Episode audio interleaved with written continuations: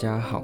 那我们刚刚完成了公共管理的系列，那现在呢算是一个新旧单元之间的交替。那这一集呢，我想特别来做一个主题哦，那也是好久好久没有碰的时事议题。那在过去呢，我们曾经有做过几集的时事行政学，不过后来呢，因为疫情持续嘛，那那时候呢，国内的新闻大致上呢都是围绕着疫情，所以呢讲来讲去也没什么好讲的。那但是呢，这礼拜呢，诶，特别要讲的就是因为啊。不晓得大家有没有在关注？这星期呢，其实在国际上面的政治情势呢，有两个非常非常值得我们去关注的。第一个呢是德国这周进行了国会的大选，那这是我们今天要聊的主题。那另外一个呢是在今天，也就是礼拜三下午正式的呃公布了一个结果，那也就是日本自民党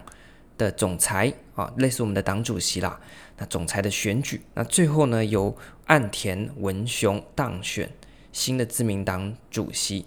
那你说，诶，那你看我们这周也有这个国民党主席啊的选举，那为什么呢？我们就没有很关注国民党主席的选举？有啦，其实还是有关注，但是呢，不是那种关注啊。大家知道我在讲什么意思？但是日本自民党总裁的选举啊，那我们就非常的重视。那这个是为什么呢？其实呢，就是因为。日本大家都知道，说它也是一个议会内阁制的国家，所以呢，如果呢你当选执政党的领袖，那等于呢你就是一个准首相的意思啦。所以今天很多新闻啊，就直接写说，哎，岸田即将成为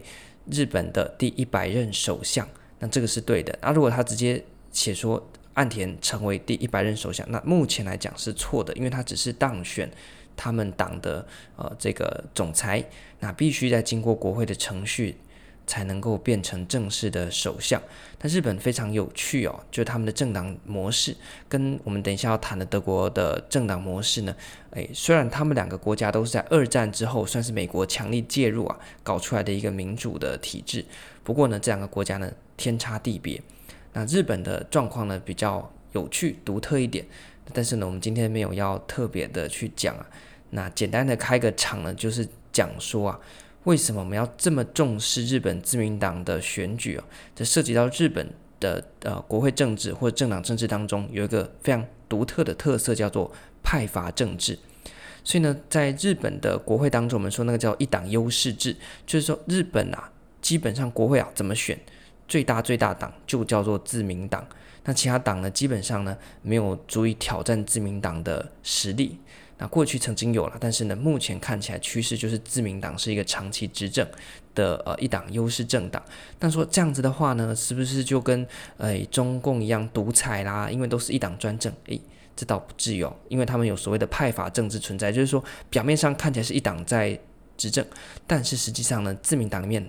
各具山头啊，所以像这一次呢，他们也是两轮的投票。那第二轮的投票当中呢，啊、第一轮好像是二五六比上二五五，所以非常接近。但第二轮呢，呃，我们的其中一个候选人啊，就是对台湾最友善、最友善的那一个高市早苗呢，他就这个表态啊，支持岸田。那最后呢，在第二轮当中，岸田呢就以呃比较大的幅度呢胜选。所以呢，其实他们的这个政党政治运作啊，你必须要去看他的派阀政治。你如果研究日本，你不去看他们的派阀政治啊，那基本上呢你就对日本不了解。但是我们今天没有要聊日本，我们主要是来聊一下德国的大选。因为我个人呢对于德国的国会选举是呃比较熟悉的。那相对于日本啊，所以日本呢我大概仅止于刚刚我跟大家讲的。那德国呢？有趣的地方是啊，它跟日本一样，都是采取呃这个议会内阁制嘛。那只是呢，在德国他们的投票是采取所谓的联立制。那这个呢是涉及到政治学的内容。那因为呢，呃，之前我在限动的时候，呃，有分享一些德国选举的贴文。那有些人希望可以做成一集来。呃，解释一下，因为可能呢，我们一般在台湾对日本稍微熟悉，但是对德国呢比较不熟悉，所以呢，诶，我就好，那今天就录成一集呢，来跟各位简单的分享。但是呢，我不会讲得太深，因为德国的呃国会的体制呢，认真要讲，它是比日本更复杂的。好，那这些东西呢，是在我们学政治学的时候，学校的政治学啦，非常非常头痛的一个主题。但是呢，在国考的政治学里面呢。基本上不会碰到这么复杂。那如果呢，你是只是要考试，那更浅。所以呢，我今天就用比较有趣的方式来跟各位分享一下德国的选举。那么说到德国的选举呢，我呃，因为他们也是四年选一次嘛。那四年前在选举的时候呢，他们是九月大选，那八月的时候呢，我就在德国，所以很运气很好的，我就在他们大选前的一个月看了德国他们是怎么样在做选举的。啊，像我们是插很多候选的旗子，然后呢要这个呃宣传车啊，然后沿街这样子啊。等等的，那在德国呢，他们的选举是另外一种风貌。那一样，他们会有很多那个候选的板子啊，把它绑在那个电线杆上面。那这个呢是很有趣的情况哦。那一年呢，呃，因为我八月底啊，应该是说九月初就回台湾，所以呢无缘到看到最后的呃那个大选的过程啊。而且呢，更令人呃很呕的就是啊，我回来的后一个礼拜呢，因为我那时候是到德南。到海德堡去，那我们平常上课在那个海德堡大学 Uni Heidelberg，那那个广场呢，哎呀，就是我们刚回来的那个星期，没课就要到那个广场，那个大学广场去进行、呃、选举的演说，所以呢就差了一个星期哦，不然就有机会可以看到梅克。那那一场后来事后看新闻也是非常有趣哦。那梅克呢在那一场演讲会上面呢被砸了那个诶。番茄，那就很有趣。那那时候呢，是别人在呃演讲，然后梅克尔站在后面。结果呢，那个番茄飞过去的时候呢，那个演讲者就很错愕。然后梅克尔呢，就是已经饱经世面，所以你就很淡定的站在后面了。那是那一场发生的趣事。那么海德堡呢，其实是一个非常有趣的城市哦。那么在德南呢，普遍的德国民众都属于比较保守的。那他们是支持啊这个 CDU 和 CSU 的，就是呃基督教民主党啊，他们那一个呃部分的。但是在海德堡大学呢，因为那是一个大学城，所以在这个海德堡市呢里面呢，几乎啊都是呃学生，就是年轻族群。那在这样子一个呃选民的组合底下呢，海德堡市呢其实啊是绿党。Grüne，这次我们等下会研呃这个谈到 Grüne 绿党这一次呢在德国选举当中的崛起，那其中呢海德堡市呢就是绿党的一个坚定的支持的呃选民结构。好，那所以呢其实啊在那个场合里面呢、啊，我们可以知道说，诶。德国的这些年轻人啊，他们其实对一些传统的政党或传统的一些意识形态呢，已经有不一样的一个看法了。那以海德堡市为例呢，他们就是绿党的一个呃非常重要的支持的。那也不一定说大学城的年轻人都是支持绿党了，因为像是后来我到另外一个呃大学 Tubingen 图宾根，那那个地方呢，哇，你可以感受到那个城完全不同的风格啊。那个学生呢，感觉就是更左一点。大家知道我的意思啊？那海德堡呢，相对来讲是比较支持绿党。那绿党呢，在政治光谱上面呢，比较不好去点它的位置，因为一般我们来讲，诶，左右，那在这个光谱。那么在绿党呢，它主要是一个议题型的政党，它重视的是一些环境相关的权权呃权利啊，或者是一些议题。所以你要在政治光谱上面去点它是左派还是右派，不太好点。那这也是啊，我们先破题好了，影响到这一次啊德国大选之后呢。因为啊，没有一个政党超过半数，所以德国的国会呢，基本上从过去到现在呢，都是要必须组成联合政府。那正是因为啊，诶，绿党它本身在光谱上面呢的位置，呃，有一个它的模糊性在，因为它是一个议题性的政党，所以呢，它既可以跟左派结盟，又可以跟右派的，呃，可能像是呃 CDU 啊，那他们结合。那这这一次选举当中，基本上。德国的两大，一个是红，一个是黑。黑呢就是的 CDU，就是基督教民主党，那它是比较偏右、比较偏保守的。那另外一个叫做 SPD，它叫做社会民主党，它是比较偏左的。那基本上呢就是红黑这两大政党搭配其他小党，像是我们刚才提到的绿党 Grüne，或者是呢这个自由民主党这个 FDP，还有一些像是极左的政党 Die l i n k 左派的政党，然后呢还有的。也也是最近上一次选举崛起的极右派的另类选项党 RFD，。那也就是说，在两大黑和红两大底下呢，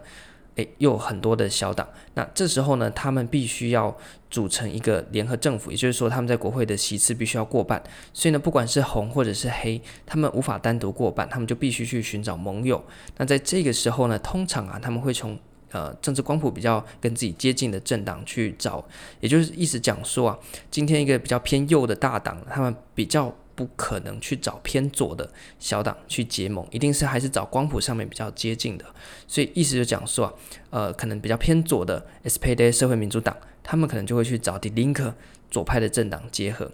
那另外一个有趣的呃是啊，在过去德国，其实发生过好几次所谓的红黑联盟，也就是说呢，一个是比较右派的基督教民主党 CDU，那另外一个比较偏左派的呃社会民主党 SPD。那照理讲，他们一个是偏左，一个是偏右，哈，那比较不可能啊。一般来讲，我们觉得这就是类似国内的国民两党嘛，死对头。结果呢，有好几次啊，他们就是组成联合政府，就是国内的两大政党组成的联合政府哦。这是我觉得在台湾的民众比较难想象的。那也就是在这几年呐、啊，梅克他其实。我们一般台湾的呃民众对梅克的印象就是她是一个女强人啊，她是一个呃德国铁娘子啊之类的。但其实梅克她从一开始她的政权并不是太稳的。那像上次的选举，梅克其实也选得非常差，也因为上次选举呃的得票表现没有很好，所以梅克就宣布说他啊、呃、在今年他就不会继续去选了。那没选可能也是对的，因为今年的 CDU 真的就选输 SPD 了。那如果梅克继续待在上面，他可能就会被呃这个逼供，要求他交出 CDU 和 CSU 联盟的这个呃领导者的一个角色，那这样拍垮，所以他就干脆宣布，哎，他就不选了，那就把这个锅子甩给他的继任者。那在这一次选举呢，我们马上来看一下这次选举的结果，希望不要讲得太乱了，前面已经先聊了一些内容。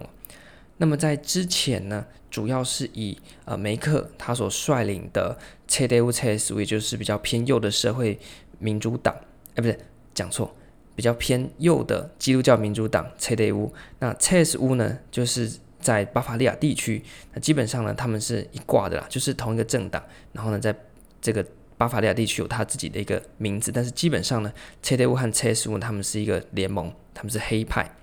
那么红派呢，是比较偏左的 SPD 社会民主党。好，那在这样子的一个情况底下呢，原本的状态啊是以梅克领导的这个黑派啊，然后占据比较多，就算是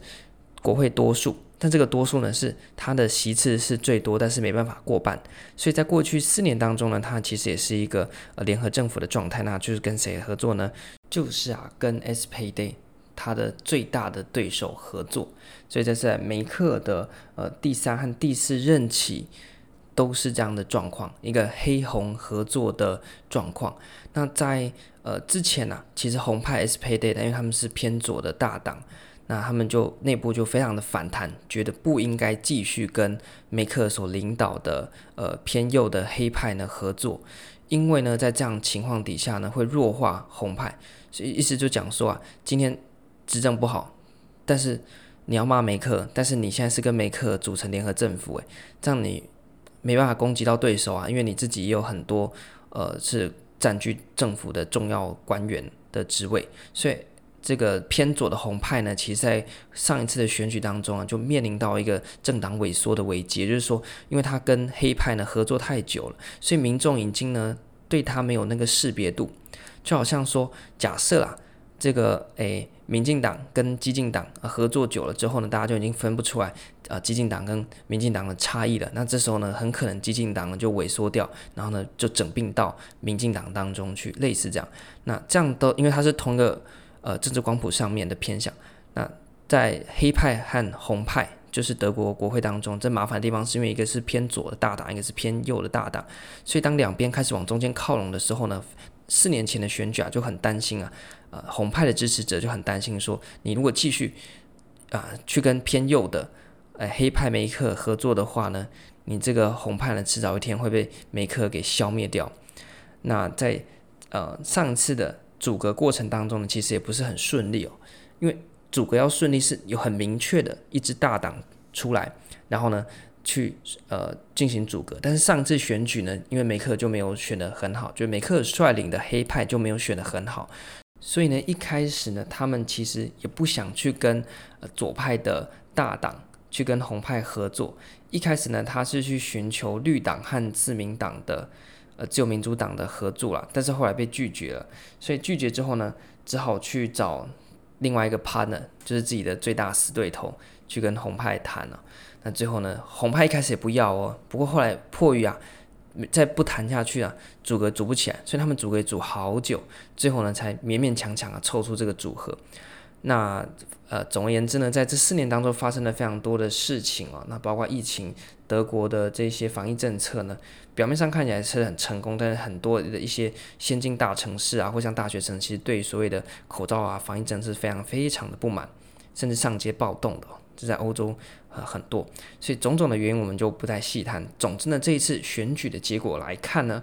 诶，梅克尔率领的这个黑派，也不能说梅克尔率领了，因为他已经要交棒了。就是这个原本的执政的黑派呢，输给了他的最大挑战对手，就是呃红派偏左的。所以在这次选举的结果啊，目前来看的话呢，呃，因为我们刚才讲过，德国是这个呃连立制，就是说呢，他们一样可以。他们的选票大家没有看过？可以有两栏。那像我们是领一张候选人选选区的候选人票，然后另外一张呢是呃这个政党票嘛。他们是同一张票上面，然后呢一边是盖你那个选区的候选人，另外一边呢是盖你的呃政党票。那所以最后的席次呢，直接去看政党票就好了，因为他们是联立制。所以在第二票的占比上面呢，我们的偏左的挑战党 SPD 呢，诶这次居然的。超车拿到了大概二十五点七 percent 的票，那反而是黑呃原本梅克的这个黑派呢，CDU-CSU 只拿到二十四点一票，就是说他被翻盘了。但这个翻盘的意思呢很微妙，因为呢虽然在整个占比上面，SPD 是略高于 CDU-CSU 差不多一趴多一点点，所以呢在国会里面席次最多的应该是 SPD，但是呢他就一定是有办法阻隔吗？不一定，因为我们讲说。能不能组阁是看你组成的那个呃联盟能不能获得过半的席次，就是今天玩这个游戏啦。那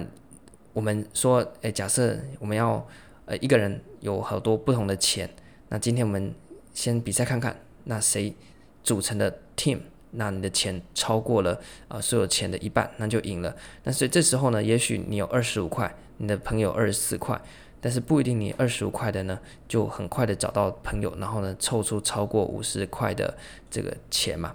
那有可能你旁边虽然就二十四块，但是呢他赶快找其他人啊合作，最后呢凑出来钱也比你多，这个意思啦。所以这次呢很吊诡，就是因为前两大党的票数太接近，并且呢 SPD 去翻盘了 CDU、CSU，所以呢。现在就是说，两大党都有组阁的机会，不是说黑派现在输了一趴就完全没机会哦。要是他有办法赶快找到啊、他其他的呃盟友，那最后呢，大家席次凑一凑，能够超过一半的话呢，他也是可以继续执政的。所以这次选举完之后呢，呃，左派大党和右派大党，呃，这这个第二票占比大概是二十五比上二十四。但是呢，两两党的党主席都说他们有信心可以成为下一任的德国总理。那在这个时候呢，就很精彩了。所以接下来我们继续要关注德国政治的，就是说，那这样子的话，黑派和红派的呃政党，他们要使出什么样的招数，然后去拉拢其他的政党来参加他们的联盟，让黑派和红派能够有机会成为组阁的政党。也就是说，黑派的 CDU 或者是红派的 SPD，他们的这个领导者能够成为下一任的呃接替梅克的德国总理。那这样子呢不打紧，这次我们要谈的一个趋势是绿党的崛起。那绿党呢在这一次获得的选票呢高达了呃接近十五趴，他拿到十四点趴，呃十四点八趴。那你觉得十四点八趴有多高吗？那是要跟上一次比哦。他这一次呢，诶，成绩突飞猛进。你自己想想看哦，其他两个大党各拿了，我们就直接都算二十五趴好了。所以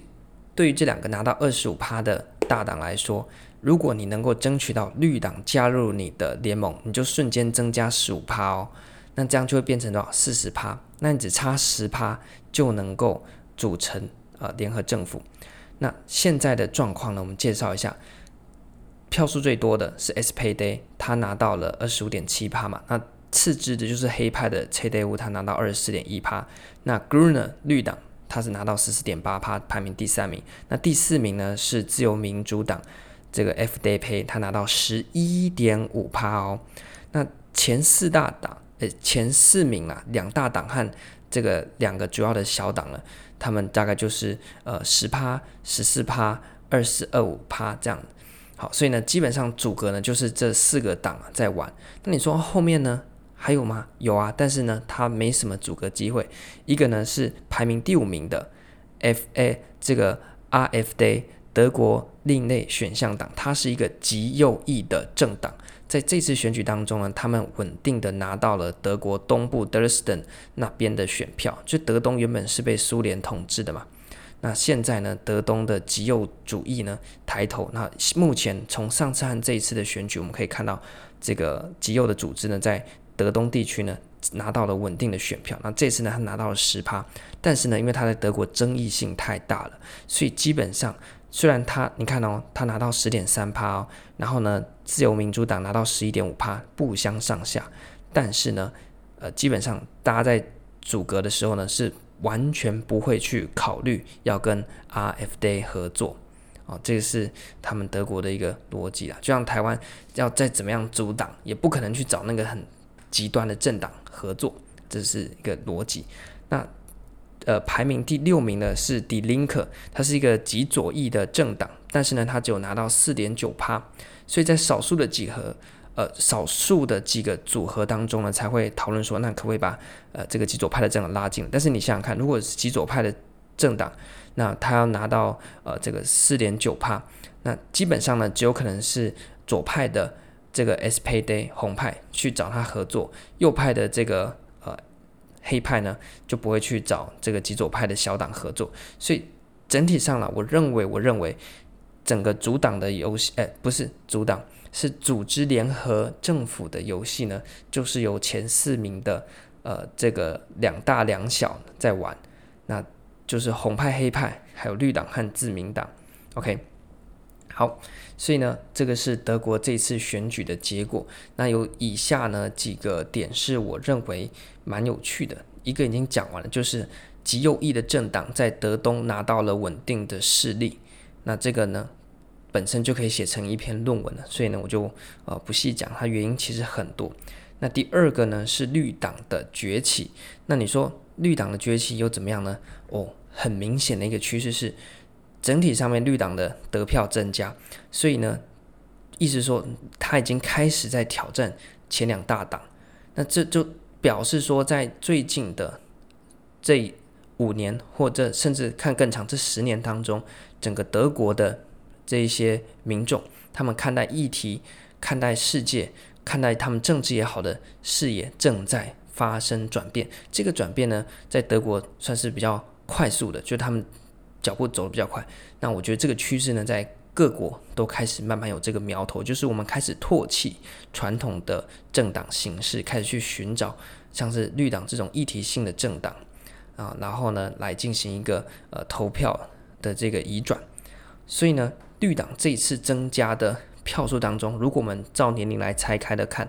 它其实在老年的，就是比较中高龄的得票呢是呃没有太大的转变，但是在年轻族群。这次绿党为什么会拿到这么高的票数？是因为年轻族群大量投票给绿党，这样的趋势如果维持下去，代表什么呢？老人会慢慢的消消失，对不对？那年轻人会慢慢增加，对不对？所以目前这一批支持绿党的年轻人，如果带着他们的这个政治意识形态继续下去的话，在可预见的十年之内，绿党将有可能取代。现有的黑派或红派成为德国的阻隔党哦，意思讲说，他有可能以后他的总理，德国的总理就是一个绿党背景，不再是传统的两大党。意思就是，呃，这个可能这样讲，大家不晓得为什么讲这么激动。但放在台湾的状况就是，我们一般都认为国民两党是两个大党。那假设啦，假设假设哦，这个没有任何的呃实事的呃。分析哦，完全在假设，因为在台湾的状况跟德国不一样。假设今天民众党抢了国民党的票，然后呢崛起，那意思就讲说，民众党将有可能成为打破现有蓝绿两大党分治呃对抗的这样的一个态势，成为有机会问鼎国会重要角色，或甚至是呃行政，像是总统等等重要角色的一个大党。所以对德国来讲，传统已经玩了十几年，从战后就是一支呃红黑两派的游戏。在目前的趋势来看，如果年轻族群持续的支持绿党，在下一届选举就非常的有机会看到绿党即将要升，从小党要升成大党，甚至变成阻隔党。那我觉得这是一个趋势所在。那它代表的意涵，除了是年轻世代的政治意识逐渐跟老年世代的政治意识产生差距之外，同时也代表当今新兴的选民，相较于传统那些政治的口水，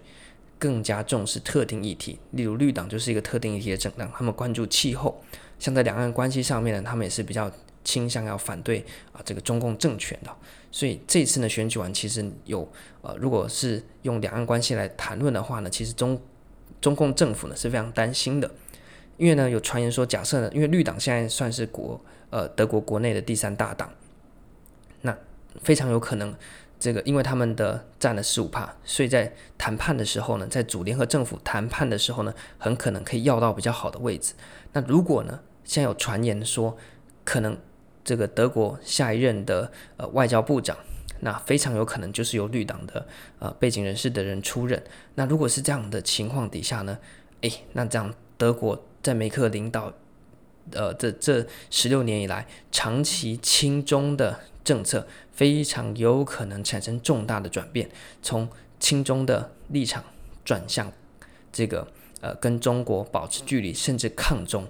的一个状况，所以不要觉得说德国大选干台湾屁事，非常非常的有关呢。因为像绿党之前他们的这个领导者在受访的时候就已经很明确的表态说，他们反对中共政权，包括在人权上面，在环保议题上面，还有在两岸议题上面对台湾的打压等等。所以可以说，他们作为一个新兴的议题的政党啊，恰如其分啊，他们没有妥协，所以在很多议题上面呢。绿党勇于表态，那代表的呢，我认为算是比较进步的一些价值了，不像传统政党啊，都是那些机关算尽。好，那所以这是这整次德国大选的呃，跟大家做一个介绍，算是聊聊天啊。作为公共管理结束之后的一个缓冲。那虽然他们选举结束了，不过呢还没有完哦，还有后续哦，因为他还没有组成联合政府。那所以，我们还是可以持续看这一出好戏啦。那预计呢，他们自己是很有把握，说在圣诞节之前呢，可以把这个联合政府组起来。那在这之前呢，梅克就继续站在总理的职务。那么在上一次呢，也是组阁组了老半天，组到过了圣诞节还组不起来。这次呢，两大党都很有把握可以组阁。我个人是认为啦，SPD 还是比较有机会有机会完成组阁啦。就是那个梅克尔的那个政党黑派啊，要么他就。反过头来，变成说他要去跟红派合作。过去是黑派去找红派合作，现在呢变成这个红派呢，呃，来问这个黑派说：“哎，你要不要来这个跟我一起组成联合政府啊？”这个是不太一样的，就是谁大谁小的关系啊。那么绿党呢，我也非常看好这次应该是有机会能够进到国会的呃当中呢，扮演重要的执政党。不过呢，因为绿党它是一个议题型的政党。然后呢，他有他的坚持在，所以呢，在组阁谈判过程当中呢，如果不合他的意，他是我认为啦，他是真的不会因为说为了当官，为了进到联合政府当中，然后呢，他就妥协的。所以假设呢，在这一次，不管是红派或者是黑派想要去争取呃这个第三大党的支持呢，相对来讲必须要有足够的让步，绿党才有可能加入组阁，因为绿党呢，他真的是。不像台湾的绿党啊，德国的绿党是真的很有格调的。所以说，虽然我是第三大党，然后呢，我很有机会变成联合政府的一员，但是呢，那些大党啊，就是黑派或红派，假设呢，在某一些气候议题啊、人权议题啊，你不让步的话呢，我不鸟你，我宁愿当在野党，我也不愿意加入到呃这个联合政府当中。所以意思就讲说呢，绿党它的这个政党的性格啊，让这个组阁呢更加的增添了呃许多不确定性。那这也是非常有趣可以观察的地方。那我们就继续看下去。那但是呢，在这一次呢，呃，我们就简单的跟大家介绍了一下德国的政党，还有呢德国国会这一次的选举。那跟我们呢实际上是有非常紧密的关联，所以呢也希望大家可以稍微去关注一下。那么如果今年呢政治学呢考了这个政党体系啊，你也可以举一下的德国的大选啊，包括他们组成联合政府啊啊，或者是说这个联立制啊等等的。我觉得都可以呃举例，那你知道里面稍微提一下哦，德国有两大党啊，然后像是 SPD 或 CDU-CSU，SPD 就是社会民主党，CDU 就是基督教民主党，然后呢这两大党啊，然后他们就组成大联合政府，这个专有名词，或者是呢要去跟其他小党合作组成联合政府，那这个都是在政治学里面可以写的。那此外呢，像这次德国绿党的崛起呢，也是象征的呃新兴世代的政治意识形态的转变和政党形态的转变。你也可以提到说，例如本次的这个德国大选呢，这个绿党获得的呃史上最高的这个票数突破，哎，代表了德国民心的这个政治意识形态的变化，这都非常值得我们去探讨的。这集呢就跟大家分享到这边，希望能够对大家呃就德国的国会政治呢有更多的认识。感谢大家聆听，拜拜。